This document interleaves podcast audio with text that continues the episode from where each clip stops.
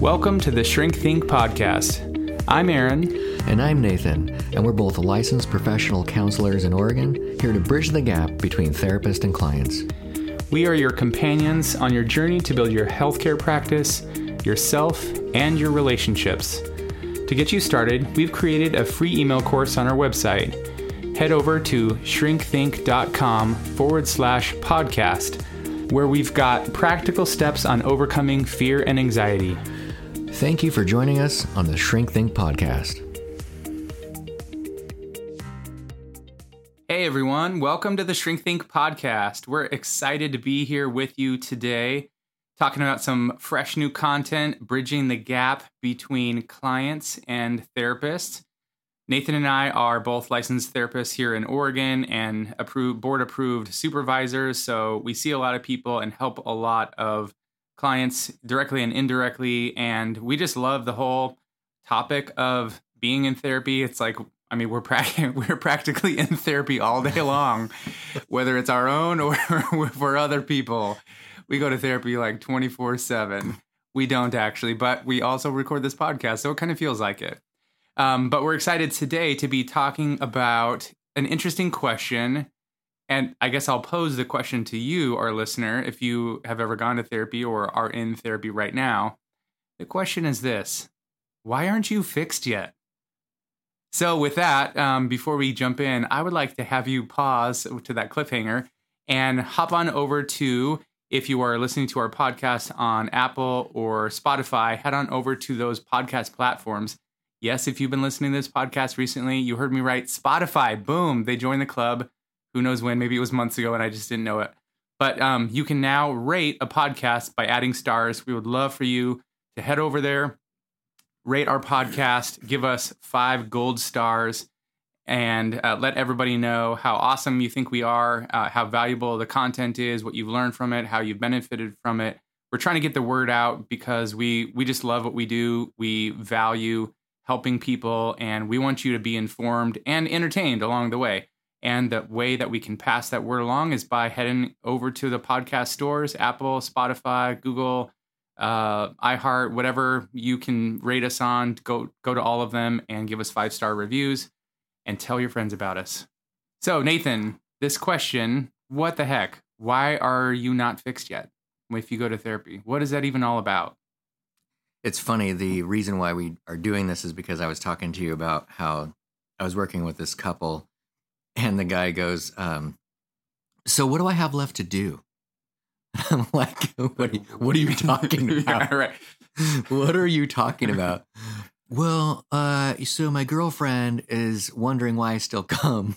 I'm like, oh, you're still going to therapy? Why? and I'm like, what? I don't. I guess I don't even know. and you know, that's disconcerting on several levels, to be honest. Because right. one, I'm sitting there thinking like, he drives the boat every time he comes in. I mean, I'm just more so responsive based on the goals, you know? Right. So my first thing was, what did you tell her? I mean, like, and then why are you asking me? I mean, this is like this whole process. But then I started thinking about it and I started realizing, like, you know, it's kind of a common thing because what happens is someone decides is like on you about, you need to go to counseling.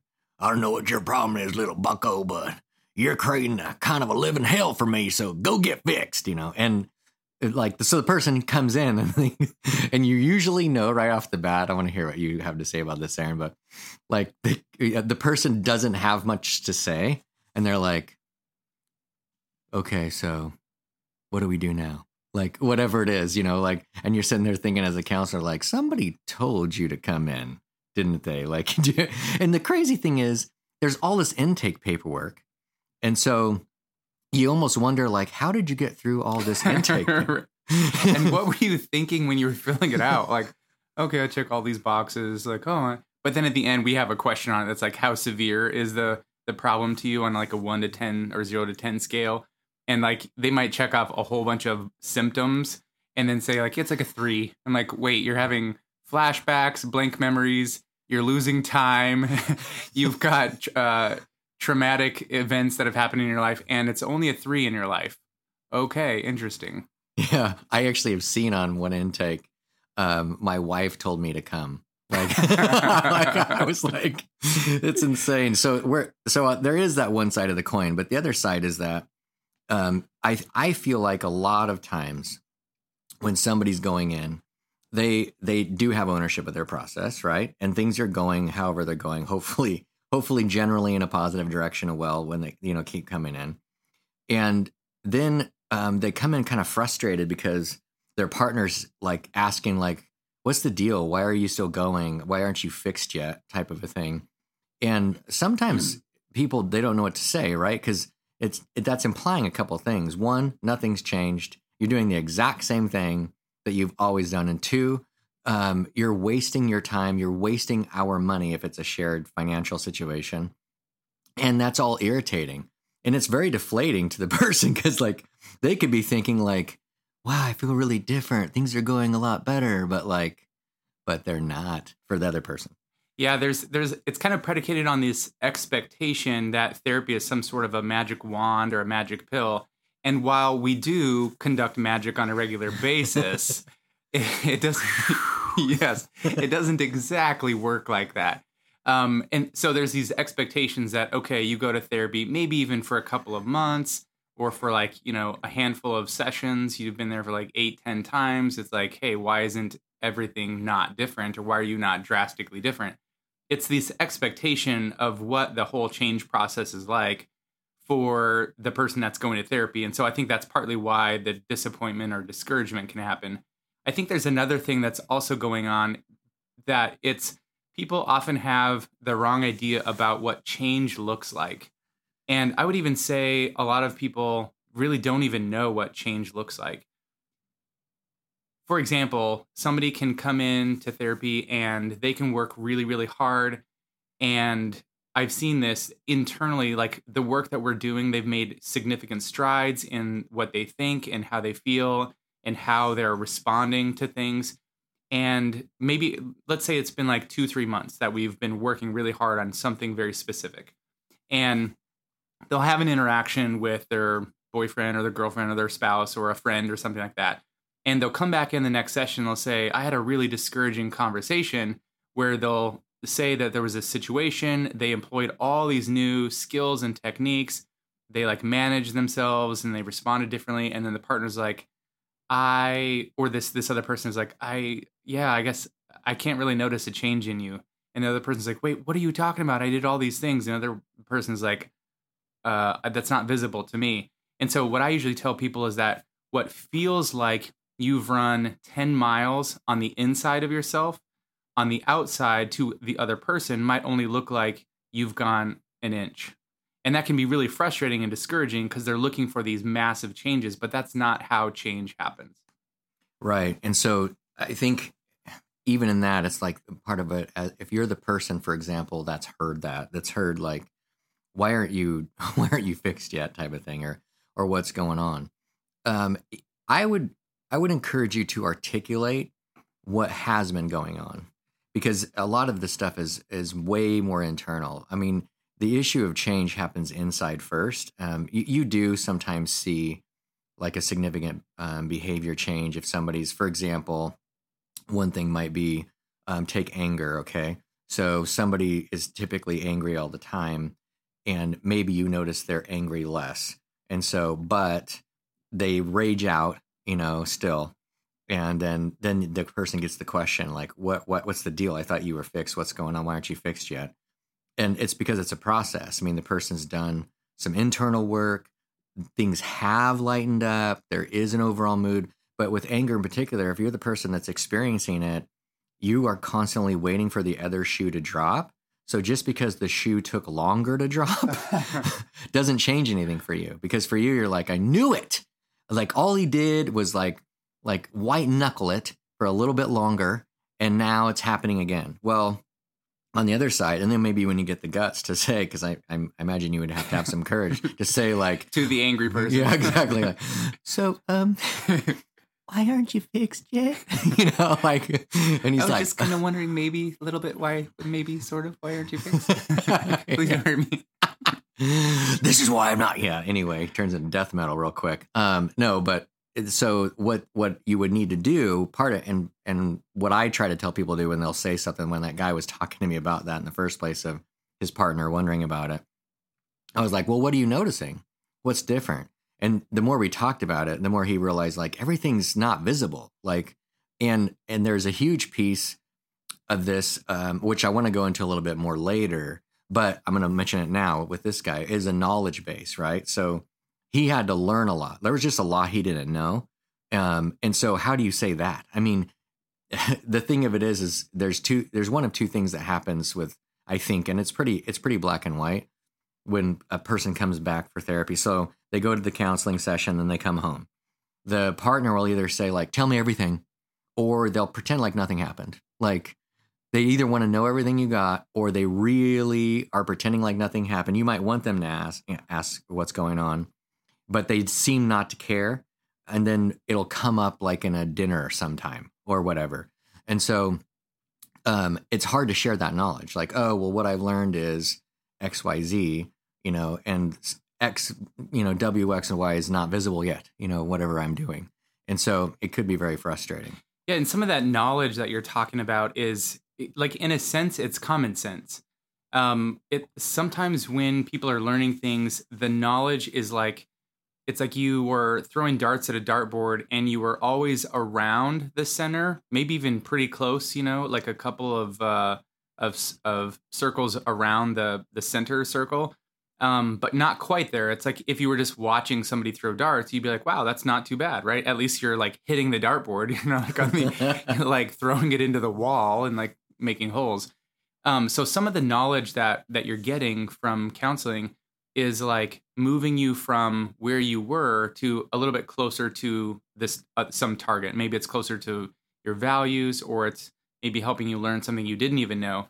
But either way moving gaining some of that knowledge it can be really subtle and it can be common sense. So you can share this with people that you're close to and you can say oh i learned this and i can i learned that. And to the other person it might actually seem like common sense like oh yeah that makes sense. Or like oh yeah oh you didn't know that. Oh, okay cool and but you they don't really know the significance of what that knowledge means um, to you personally of like why that's a big deal to learn that maybe how off you've been. You know again i said that you've been close to that target but in a lot of ways you've also been very far away. You you were close but even just a little bit of deviation from that over time can cause you to really not hit the target.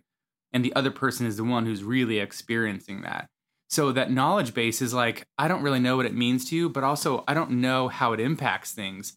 And all that stuff is like, that's a lot of conversation that would need to happen to unpack. That if you're just learning stuff, that's really difficult to convey to somebody. Yeah, I think one of the other things that one of the main um, contexts that this comes up in, um, I'll say this is literally what our podcast is trying to help with, is the person that typically asks that question of why aren't you fixed yet doesn't really understand counseling. They don't really get the process. They'll typically ask that question inside of like 12 sessions that you've been to, something really low. And people like, what? Yeah, insurance companies really want you to be done before you start. Like, did you go to counseling? Well, I thought about it. Yes, are you done? Um, you know, like, you, um, I guess I'm not going. So yeah, you know, everything's fixed. And the, you know, that's kind of how they are. So, um, so there is because of that. There's this big part of culture that does support this idea that you need to be done immediately. And then on the flip side, there's another side of like, nope, you're in counseling, so you're never done. You know, you're going to be going like it's very popular. It, and and this was true when it first came out for some people. First came out meaning like back back in the psychoanalysis days with with Freud and like all the uh, contemporaries that came after that. Um, but then it went through this lull where like, oh, you don't go to therapy. You must, you're crazy if you go. You must be nuts. Um, and those are the words that that would be used.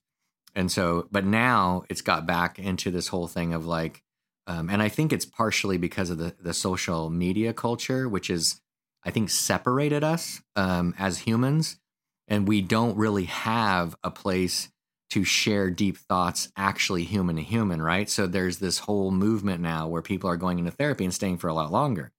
And those people will probably not ask you like why are you why aren't you fixed yet or or whatever because they know like oh you're probably in a process, you know, like and and they may not they, they also may not want to necessarily ask different things, but I would typically that so all that to say that another thing to share would be this idea of of 12 sessions or, or and you're supposed to be done is like I would tell the person like, well, I mean, I am I have done some internal stuff that you probably don't visually see.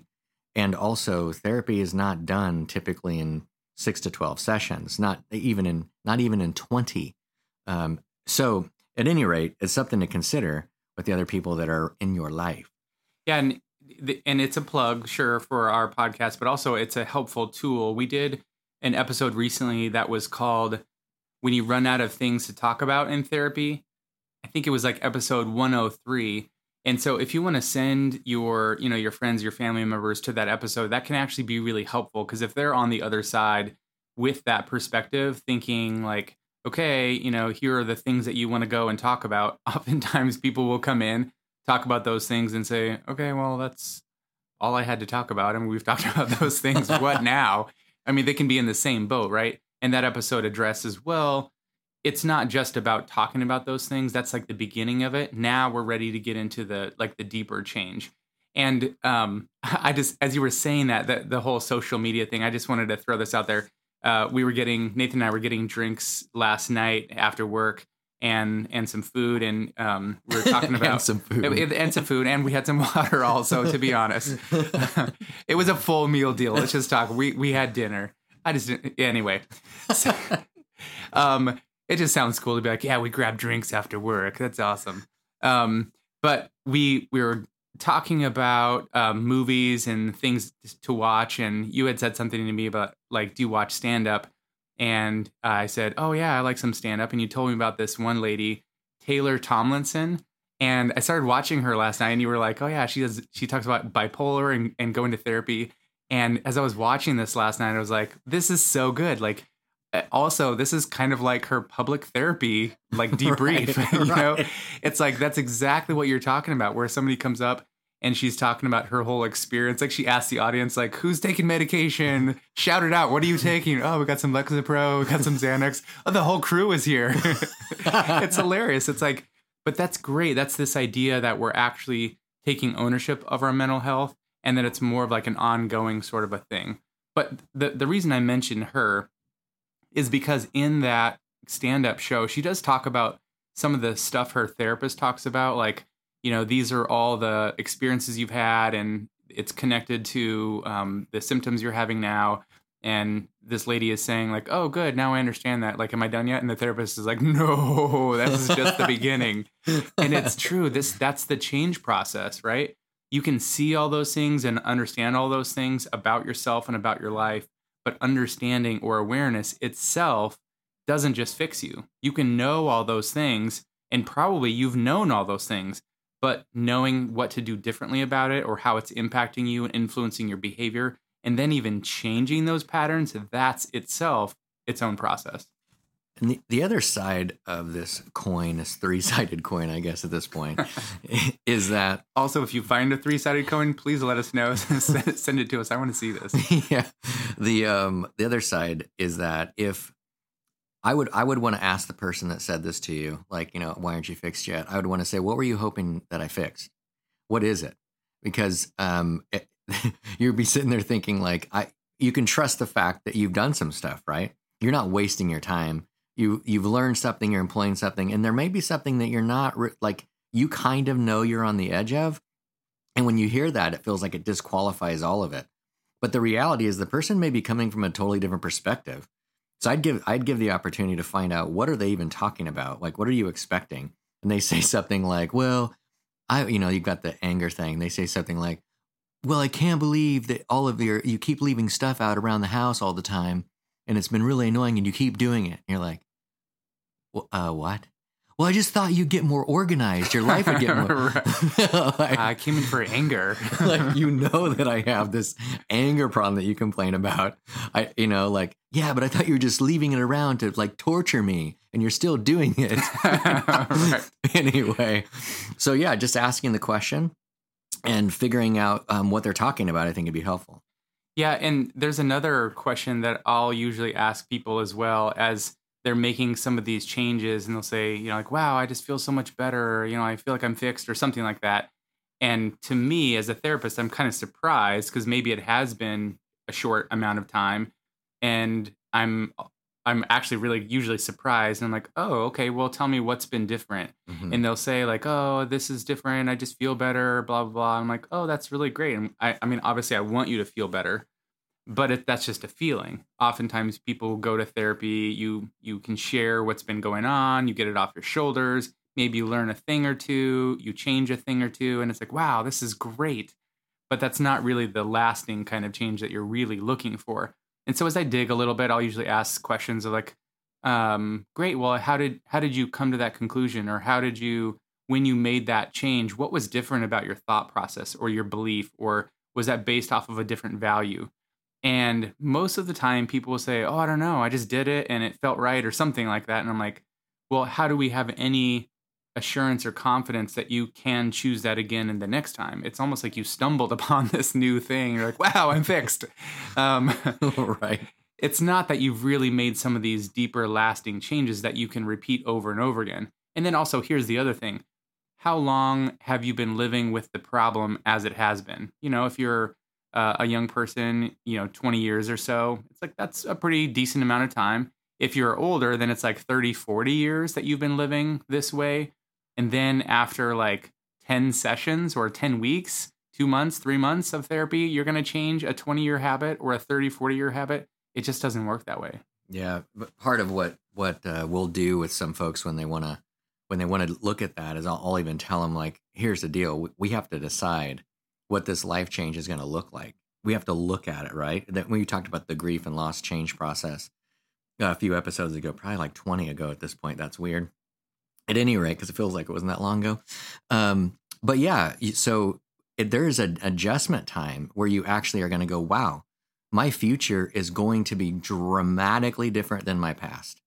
And it's not going to happen from this slow evolutionary process over lots of time. Because really, even if therapy was a year long or, or even two years long, that is a short amount of time and the amount of like 25 years that you've used to build a habit. And so switching that over can be a long time. We thank you for listening. Have a great day.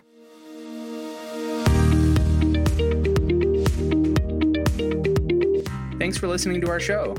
Don't forget to head over to Apple Podcasts, Spotify, Stitcher, or wherever you get your podcasts to leave us a review and subscribe to our podcast so you never miss an episode.